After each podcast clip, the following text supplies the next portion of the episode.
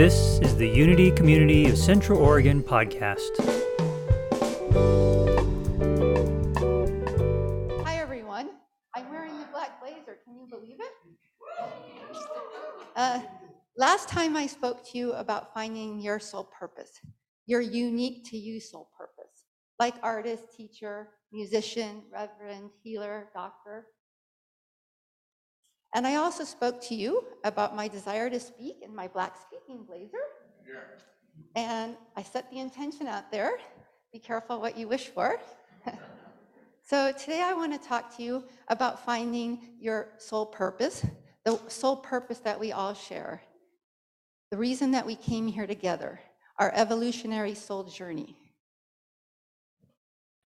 our unity consciousness, awakening, oneness, divinity, Christ consciousness, ascension, or whatever you choose to name it. I wrote a detailed speech comparing and contrasting all the spiritual teachings of unity consciousness. I spoke with Reverend Jane about it, and she said, I think you'd be much better to speak about your own spiritual journey. so, you all owe Reverend Jane a huge thank you. yeah. I hope this will make you recall with appreciation your own spiritual journey, your search for unity consciousness, and maybe you'll even find this few similarities between our journeys. Nature and kindness were my religion. In my 20s, I had read Autobiography of a Yogi by Paramahansa Yogananda. But that point in my spiritual journey, the really only takeaways I got was work hard, be kind, and be generous. It worked more or less for me throughout my till up till my 40s. Greg and I were driving home from Moab. As usual, I rolled down my window. Greg rolled it up. I changed the channel. A good song came on. I turned it up. Greg turned it down, changed the channel. And so it goes. If you've ever been in the car with a couple of eight year olds, then you can imagine this scenario. Mm-hmm. Greg was flipping through the dial, and I heard this talk between Oprah and Eckhart Tolle. And I said, Stop, go back, let's listen. I had no idea who Eckhart Tolle was. I knew nothing about his books. It had just caught my attention. We were mesmerized for 14 hours. It was the most serene car trip we have ever had. Upon arriving home, I immediately went to the bookstore and I bought all of Eckhart Tolle's books. I started reading The Power of Now. I was reading about this thing called ego. It sounded terrible, and I was so glad I didn't have one. I mean, only arrogant people have egos. Well, by the third chapter, I realized I did have an ego, and it wasn't doing me any favors. Eckhart said, The voice in your head is not who you are. And if you can start to become aware of this, you can use this awareness to quiet your mind and see pauses in thoughts, pauses in your thoughts, I thought, well, a quiet mind seemed like a good thing. So I started to become aware of my thoughts, look for these pauses and gaps, and I started a meditation practice. As you can imagine, I wasn't very good at it. Off to the bookstore again, and this time I came home with Michael Singer's The Untethered Soul. Michael writes about this thing called our inner roommate. Oh my God, Mine was horrific. It wasn't that she was so negative, although she was very mean to me sometimes. She just wouldn't friggin' shut up. From the moment I woke up, she just repeated the same things over and over and over again. If she had been a real person, I would have excluded her from my life in a heartbeat. I read if I let her take free reign, I would literally be insane and I believe this. Okay. I attended a workshop on Don Miguel Ruiz, the Four Agreements. I'm sure you all know them. Don't take anything personally. Be impeccable with your word. Do your best. And what's going blank on the last one? Someone help me out here. Don't make assumptions. Thank you. Well, the last three, they were going to be pretty easy for me. But this first one, not to take anything personally, that was going to be a challenge. Some context. I took everything personally, everything. If you scowled at me, I took it personally. If you didn't say hello, I took it personally. If you criticized me or corrected me, I took it personally. I was an award winner at taking everything personally, a gold medal award winner. Well, Don Miguel Ruiz seemed to know his stuff, so I decided to try to incorporate his teachings.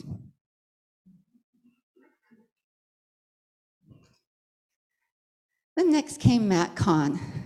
I was watching every one of his YouTube videos. And Matt was explaining to me I could no longer be a victim. Well, I really liked blaming stuff on other people, especially members of my household that I didn't give birth to. Uh, I was going to have to start taking responsibility for everything that happened to me. This is one of the things I miss the most. Come on, be honest. How many of you, at least one time in the last year, wanted to turn to your spouse or partner and shriek, This is all your fault? It kept getting. Next was Byron Katie. This is her variations of the questions as I see them. Is it true? Do I absolutely know it's true? And is it possible the opposite could be true? For example, is it true that my husband just did this to annoy me? Yes. Do I know it to be absolutely true? Well, maybe. Is it possible that he did this because he loves me? Ugh. Oh. More context. I had spent my entire life being right. It wasn't that I always wanted to be right, I just was right. and in the obscure possibility that I wasn't right, I created such a chaos and frenzy that confused everyone, so that covered it up. At least I thought so. I had to examine this possibility that I wasn't always right. And I lived in a household with another member who thought he was always right. Do you wonder how well that worked? Not only did I realize I wasn't always right, I had to acknowledge there was another point of view besides my own that could possibly be right. Another point of view that could be correct. It was getting harder I was losing myself. I had not set out on a spiritual journey. I was just reading some books for fun. But it was beginning to look a tiny bit like one. Ram Dass is well known for his quote Love everyone and tell the truth. I also remembered the quote from Leviticus Love your neighbor as yourself. It's a common thread in Christianity, Judaism, Islam. I lived by that quote, but I never took it literally. I thought it just meant you should be nice to everyone. Ram Dass said, Love is the doorway to oneness and harmony. It's what we're all longing for. I wasn't sure I was longing for it, but I decided to follow his advices. It wasn't like my heart was figuratively enclosed in a big block of solid ice. Rather, it was like in a mini fridge. I had the most flexible hamstrings in yoga. I could balance on one leg. But when I tried to do heart opening poses, I sucked. I realized it was a damn mini fridge getting in the way. I had to let it go It made me round my shoulders and bring my arms across my chest just to cover the weight of the mini fridge. I had to let it go just for my posture.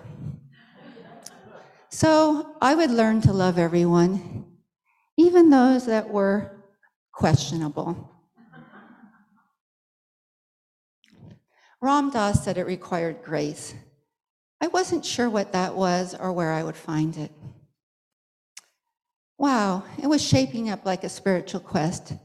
But if you had asked me at the time, I would have said, nope, not a chance, no way. Sometimes it only takes a little crack for the light to start to get in. Next, we went to Mooji's ashram for a two week stay. Mooji has this thing he calls the invitation to freedom. It's a quick, simple, and powerful fast track to divinity with God, oneness source. You drop your identity to mind and body, no work, and bam. Well, it was neither quick nor simple for me. I felt like a fish out of water, a big fraud. So I worked hard at the job I was given, and I mostly tried to hide in the shadows so that no one would notice that I was both clueless and I lacked the endless devotion that others had. The more I listened to Mooji satsangs, the more sure I became I could never do his way of teaching. The two weeks turned into three months, much to my dismay. We were told no volunteers could ever stay more than two weeks. At the end of two weeks, I was so ready to go. And then Mooji says to us, you can't leave.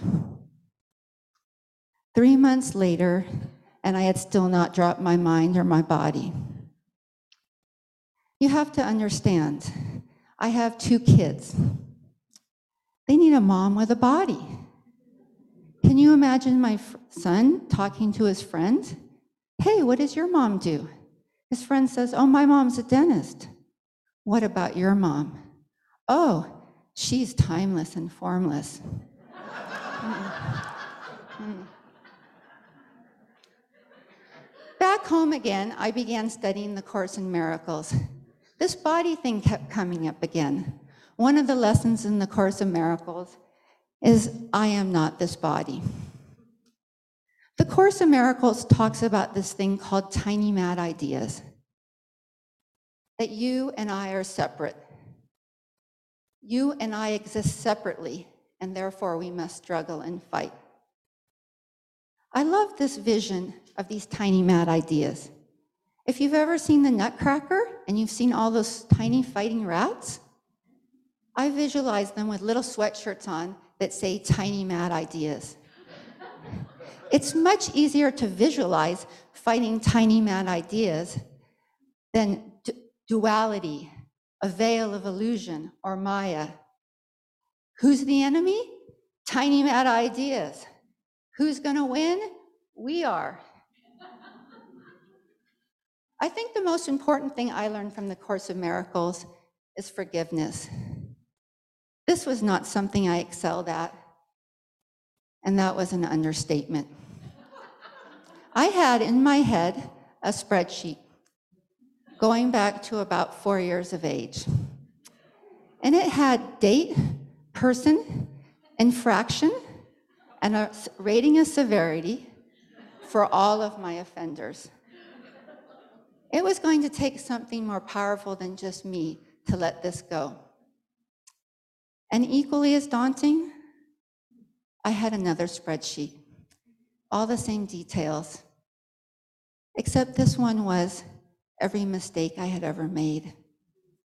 It was long and unpleasant. It took a lot of affirmations, meditations to let this go, and maybe just a little bit of that grace.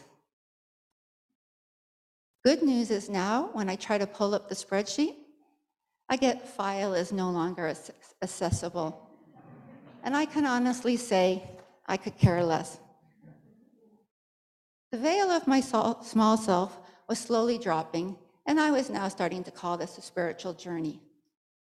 But this body thing kept coming up. I was studying the Bhagavad Gita. You are not a body. You are unchangeable, imperishable, immutable, and eternal. Wisdom is not to be identified with self. One who is calm and even minded, never ruffled during pain or pleasure. He alone gains consciousness of his external existence. My mind was going crazy. And then I remembered you can't do it with your mind, it needs to be done with your heart.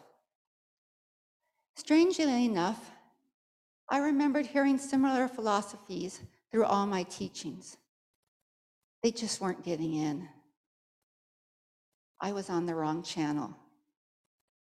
Very recently, I was in a spirit group reading the Tao, a 5,000 year old text by Lao Tzu. And I kept hearing the same ideas.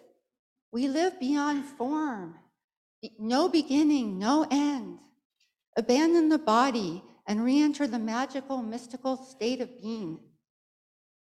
You must transcend this belief you are a body. Otherwise, you will not reach an illuminated state of consciousness. This body thing again. I have a prayer partner.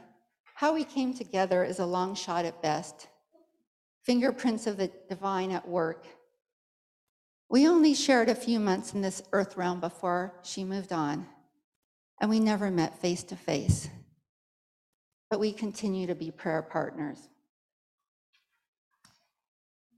In near death experiences, all doctors have reported two similarities across the board. The first one is upon regaining consciousness, the patient says, Why did you bring me back? And the second phenomenon is that they report the most glorious feelings of unconditional love they have ever felt. This is how I feel for my prayer partner from where her soul currently is. She is my polar star, setting a GPS coordinate for me so I know where I'm going next. What started as reading a few books for fun and self improvement has brought me to the most compelling quest of all times. I wasn't sure what continued to propel me in these directions the books, the teachers, the co- communities, the philosophies, all with the same underlying teachings. Now I see it to be grace. I had no idea when I heard an interview with Oprah that the path that would take me on today and where it would lead me to is here today with you. By grace, I live. By grace, I am released.